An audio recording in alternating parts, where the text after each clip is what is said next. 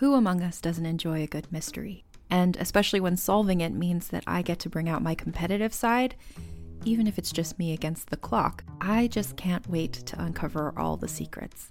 So, June's Journey is a game that is completely up my alley, and I think you'll love it too.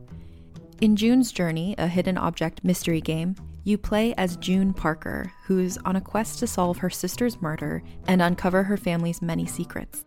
Each chapter brings you deeper into the story, and it's set in the roaring 20s, so beyond uncovering clues, you get to experience the glitz and glamour of the time.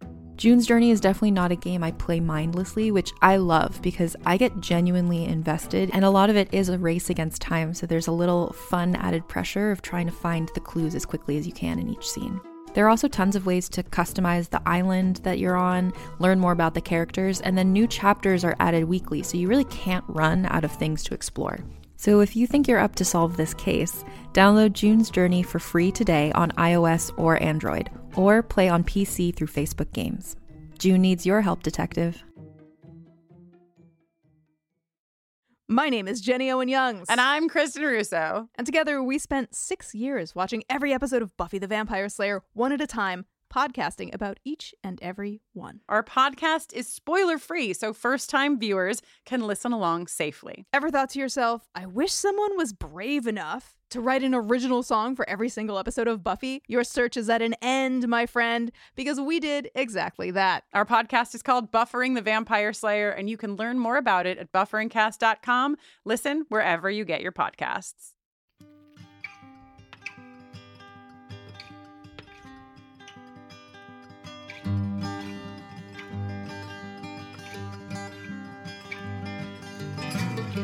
Hello, and welcome to the Drabblecast, episode frickin' 100. The Drabblecast is a weekly flash fiction podcast magazine that brings strange stories by strange authors to strange listeners, such as yourself. I'm your host, Norm Sherman. So, 100 episodes. That's pretty cool, huh? I'm not going to get sappy on you guys or anything, don't worry.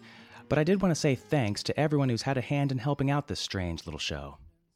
To those of you who've helped support us with your donations, you guys rock. Because of you folks, we were able to double our pay rate this year, and that allowed us to buy some pretty awesome stories. Also, this year, we ended up pretty much breaking even instead of losing money on this show, which is fantastic, because I'm a starving artist, and Kendall's a starving theology student, and Luke's a socialist bastard. To those of you who've stepped up and donated your time and talent to help promote and assist us, namely Tom Baker, Josh Hugo, Bo Kyer, Steve Ely, and Kevin Anderson, you guys are great. You're our imaginary board of directors, and without your help, we probably would have hung up the towel a while back. And finally, to all you folks listening, screw the hokey pokey. You guys are what it's all about. And that's not easy for me to say, because I really, really love the hokey pokey. But it's true. We take pride in having built a web community of weird ass people with uber short attention spans and a love for good, not so normal stories, and we hope to see this flock of hairy sheep expand every week. Thanks a lot, everyone. Before we get into our trifecta special, which is three great flash stories for the price of one, that's free, it's time to announce the second annual Drabblecast People's Choice Awards. This is a competition that we run through our discussion forums, a link to which you can find at drabblecast.org, where listeners vote and decide their favorite story of the year. The next two weeks are open for nominations. If you join our forums, you'll find a section called Drabblecast People's Choice Award, where you can post a nomination for a story, or second a nomination for a story that's already been nominated. The only stories being considered for the People's Choice Award fall between episodes 47, The Silver Ring by Joanna Hall, and this week's show, Two weeks from now, we're going to pull the top five nominated stories and set up a poll in the same section of our forums, where you can vote for your favorite of the five. And what does the winner get? Well, only the most badass trophy of any flash fiction story competition out there the sacred Drabblecast Chalice of Glory. Last year's winner was Aliya Whiteley for her story Jelly Park, and Aliya said that the chalice was actually too awesome. It started to take over her soul. If she hadn't journeyed to the land of shadow and up the dark mountain of Orodruin to cast it into a pit of fire, she's sure that the chalice's power would eventually have made her go even more insane than she already is. In addition to the main prize this year, we're also offering a category for Best Drabble Story. Drabbles are stories exactly 100 words, and we usually feature one in each of our shows. Same process goes for the Drabble category, except we're only going to be selecting the top three nominated Drabbles for voting. And the winner doesn't get one sacred evil chalice to rule them all, but rather a certificate plaque to hang over their fireplace. Or toilet, wherever you think it'll be most appreciated. We'll have a full list of all the stories and drabbles in consideration at the forums to remind you folks, so get in there and nominate people. It only takes five seconds to join our forums, you'll have a blast, and as it turns out, it's a great place to meet smoking hot chicks. What? Don't give me that look. Okay, story time. We're going to start off with a story called Cork Ringtone and the Breakdancing Pig by Mel Bosworth. Mel lives and breathes in western Massachusetts. He enjoys reading, writing, petting his cat, and drinking black tea. His work has appeared at Atomic Jack Magazine, Joyful, and Residential Aliens, to name a few. Read more at his blog, eddiesacco.blogspot.com. The story is read to you by Mr. Alasdair Stewart, host of one of my absolute favorite Never Miss an Episode podcasts, Pseudopod. Pseudopod offers weekly stories that most would argue fall into the horror genre, but it brings much more to the table than just werewolves and ex wives. Sounds you may emit while listening to Pseudopod range from, hmm, to, to, I, I. Check them out at pseudopod.org. So, without further ado, Cork Ringtone and the Breakdancing Pig by Mel Bosworth.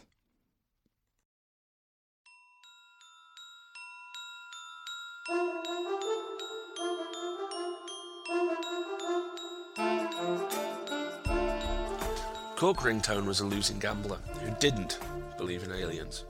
He didn't believe in God either, but on the day of the robbery, he decided to dress like Jesus long flowing robe, sandals, and a beard made from wool, crudely strewn on a bent coat hanger and hooked over his ears. He also wore a bulky splint because Joey the Finger McIntyre had snapped two digits on Cork's right hand, a friendly reminder that he had a debt to pay and that Joey was not called the Finger for nothing. Remember, they don't call me the finger for nothing.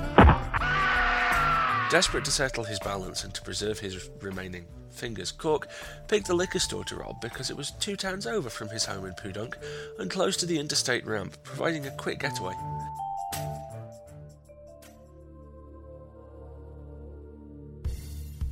At 10:50 p.m., the parking lot was empty. Cork adjusted his beard in the rearview mirror and then paced speedily to the store, robe billowing at his hairy ankles. Inside, a young woman with green hair chewed gum behind the counter while she stared blankly at a small black and white television. She glanced at Cork and giggled. Evening, Jesus. Come to turn our wine to water? Cork bellied up to the counter and pulled a folded paper from his robe. Read this, he said, shoving it in her direction. Read what? The Ten Commandments?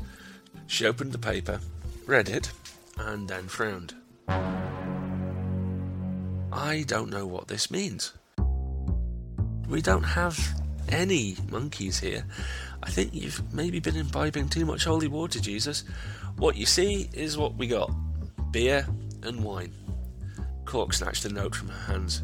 It read, Give me all the money, but since he'd written it with his lame hand, it did look like Give me all the monkey. He stuffed it back into his robe, flustered. What it should say is. Just then, two fresh faced policemen rushed into the store. The first dropped to the floor and began breakdancing, while the other stomped his foot and clapped. Look at your brother go, Rita! Son of a bitch knows how to do the crab! Then, noticing Cork, Bless this breakdancing fool, Jesus! Blessed be! Laughing, Rita asked, What's the occasion for this impromptu celebration, boys? Jesus and I were just discussing Thou shalt love thy monkey as the missing commandment. The dancing policeman pulled his knees to his chest and then exploded upright like a loosed spring. Look at the news, girl, he said. You got the TV on, but you ain't even listening to it. They busted the entire McIntyre crime family tonight over in Podunk. Got every single one of them. The other added, Joey the Finger had some kind of religious experience this morning and ratted on the whole family. He tripped into the station in Podunk, bawling his eyes out, sopping wet, nothing on but a towel and flip flops. Said God touched him in the shower and showed him the error of his ways. Said God looked like a little grey man too, with long arms and an egg head. Crazy fool. The two men bullied past Cork, draping themselves over the counter. Turn it up, Rita. Should be on the local, said her brother. Get in here, Jesus. Don't be shy. You're the reason this happened. Jesus? Where'd Jesus go? Cork raced across the lot to his car. He pulled off his beard, hand shaking. Once on the interstate, he allowed himself to smile. Praise the Lord, he said, but get this joker off my ass. Swirling, unearthly headlights followed Cork, nearly touching his bumper. He tapped his brakes, and the light suddenly drifted higher, like a Kenworth instead of a tricked out Pinto. Then they disappeared. If Cork had bothered to stick his head out the window, he'd have seen the saucer slice across the sky and hide behind the full moon. But the joy of his newfound freedom and faith in a higher power was enough for one day. The aliens, they could wait until tomorrow.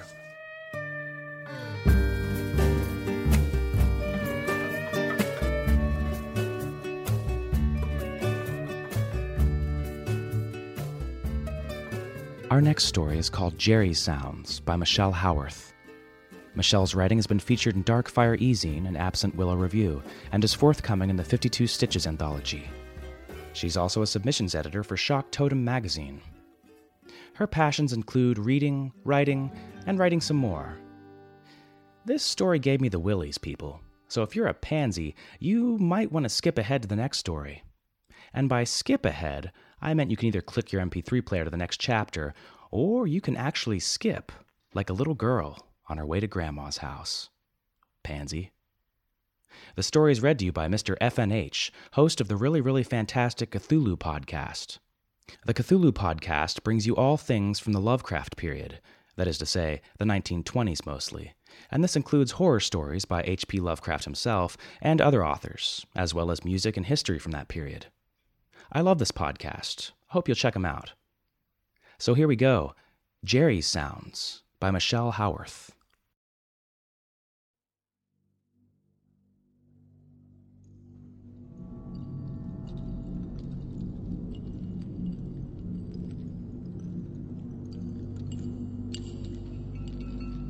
Jerry listens all day, all night, every second God sends.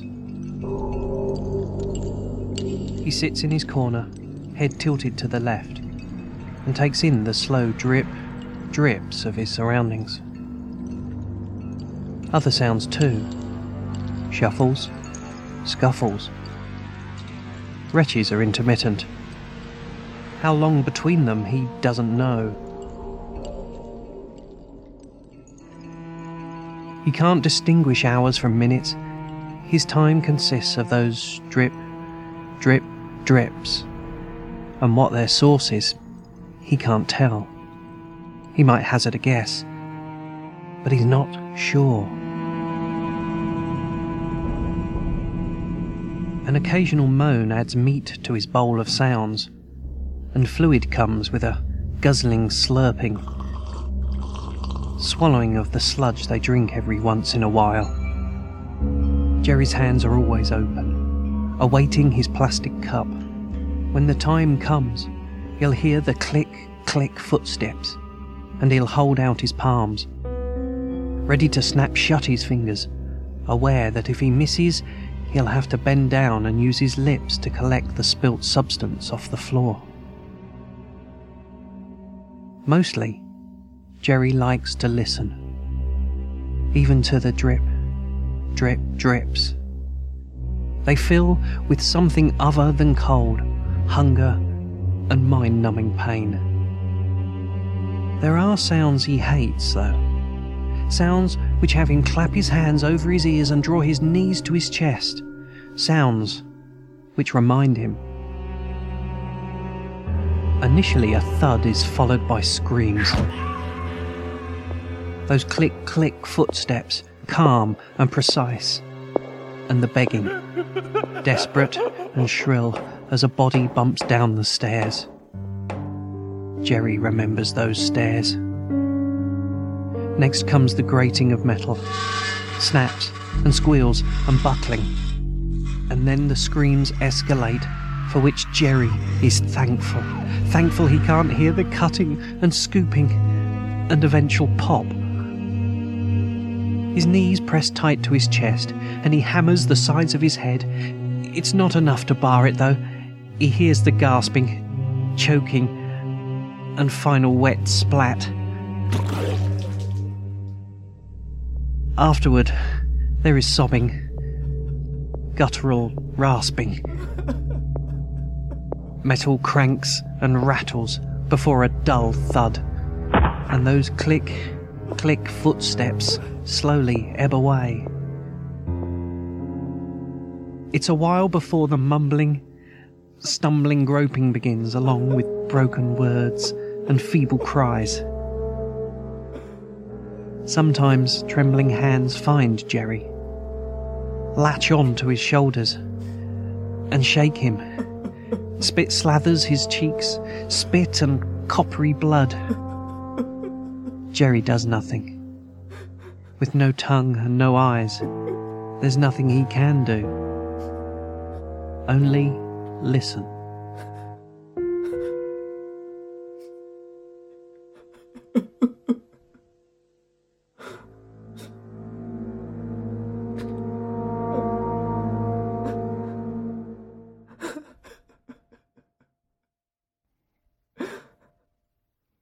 And finally, to balance out all this armed robbery torture chamber business, we bring you a simple, sweet love story called Cupid Playing by Ken Goldman. Ken is a previous high school English and film studies teacher at George Washington High School in Philadelphia, Pennsylvania. He's a member of the Genre Writers Association and the Horror Writers Association. He's had over 485 published stories in small independent press since 1993, including Tales from the Talisman, From the Asylum, Pseudopod, and Well Told Tales. Hope you enjoy Cupid Playing by Ken Goldman.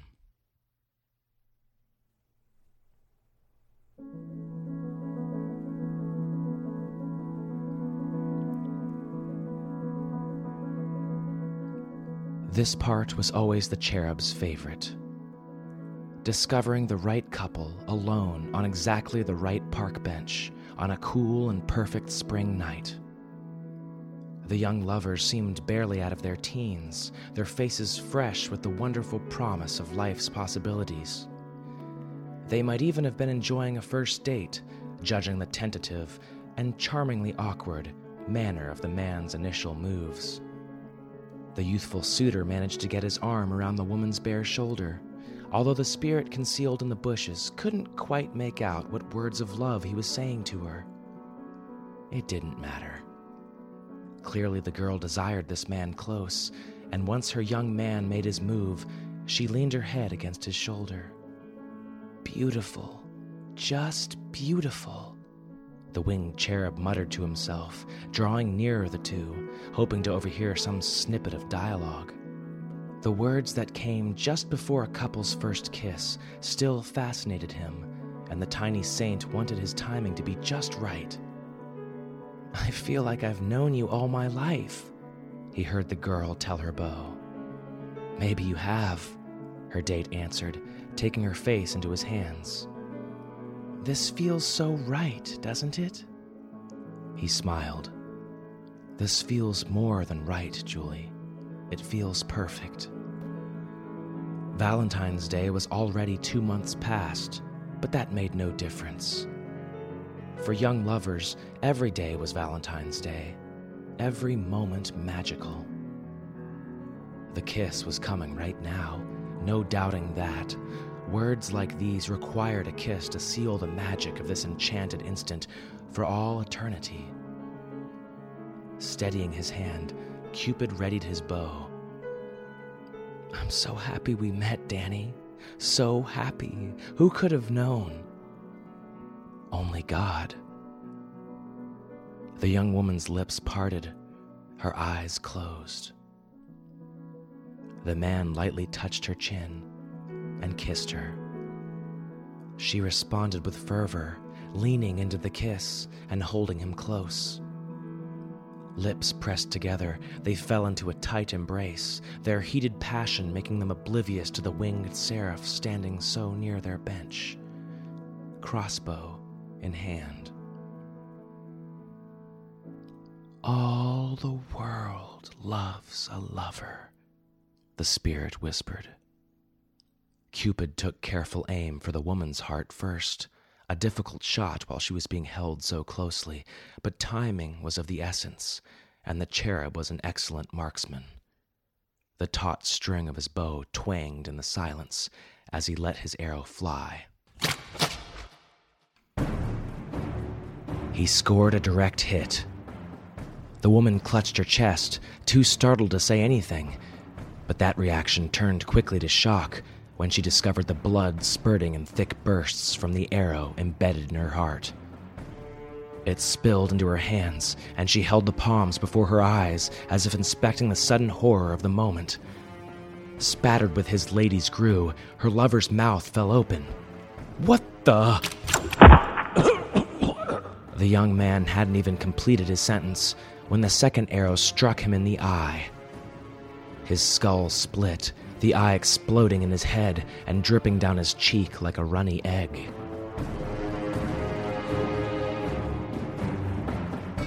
Cupid knew he couldn't stay behind to watch the chaotic scene he'd created. He would have to settle for reading about it in tomorrow's headlines, maybe catching the story on TV over coffee and cigarettes. Right now, he would run like the wind, because paper wings serve no purpose when sprinting along park paths, and running with a crossbow made escape especially tricky. Fortunately, a cherub was nimble and he had always managed to pull off his getaway without a problem.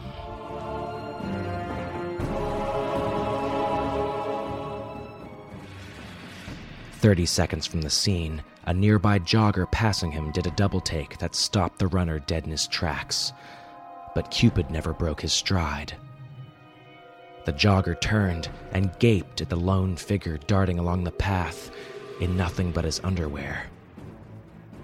No doubt when the guy resumed his trot, he would discover the two bodies that lay just beyond the bend, slouched over the park bench.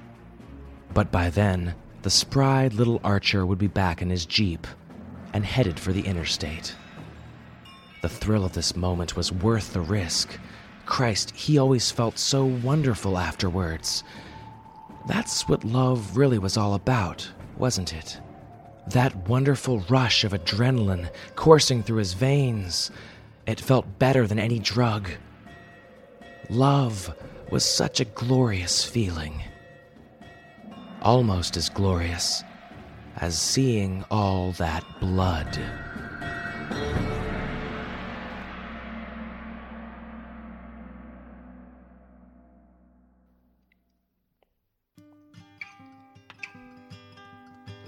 Well, that was our trifecta. Hope you enjoyed it. And that was our 100th episode. Hope you're going to stick around for a 100 more. If you'd like to see us get there, consider donating to us so we can pay our authors and cover production costs. You can do so either once or through a $5 a month subscription from the donate buttons on our main page at drabblecast.org. We really do appreciate anything you can give, but if you can't give anything, we'd really appreciate you blogging about us or writing a review about us on iTunes or something. You know, spread the word.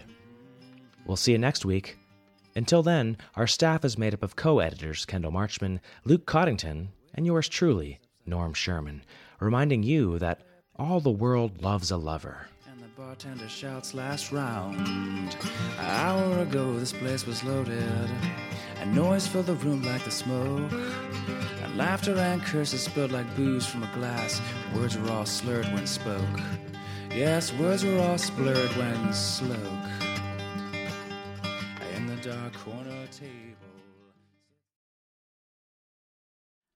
Hey Jenny, have you um ever heard of a vampire slayer? Do you mean the one girl in all the world with the strength and skill to fight the vampires, demons, and forces of darkness? I do. oh, yeah, I've heard of her. Cool. My name is Jenny Owen Youngs. And I'm Kristen Russo. And together we spent six years watching every episode of Buffy the Vampire Slayer one at a time, podcasting about each and every one. Never seen Buffy before? We will protect you. Our podcast is spoiler free, so first time viewers can listen along safely. Ever thought to yourself, I wish someone was brave enough to write an original song for every single episode of Buffy? Your search is at an end, my friend, because we did exactly that. So, if you've never watched Buffy, or if you're about to watch the series for the 14th time, come over and join us. Our podcast is called Buffering the Vampire Slayer, and you can learn more about it at bufferingcast.com. Listen wherever you get your podcasts.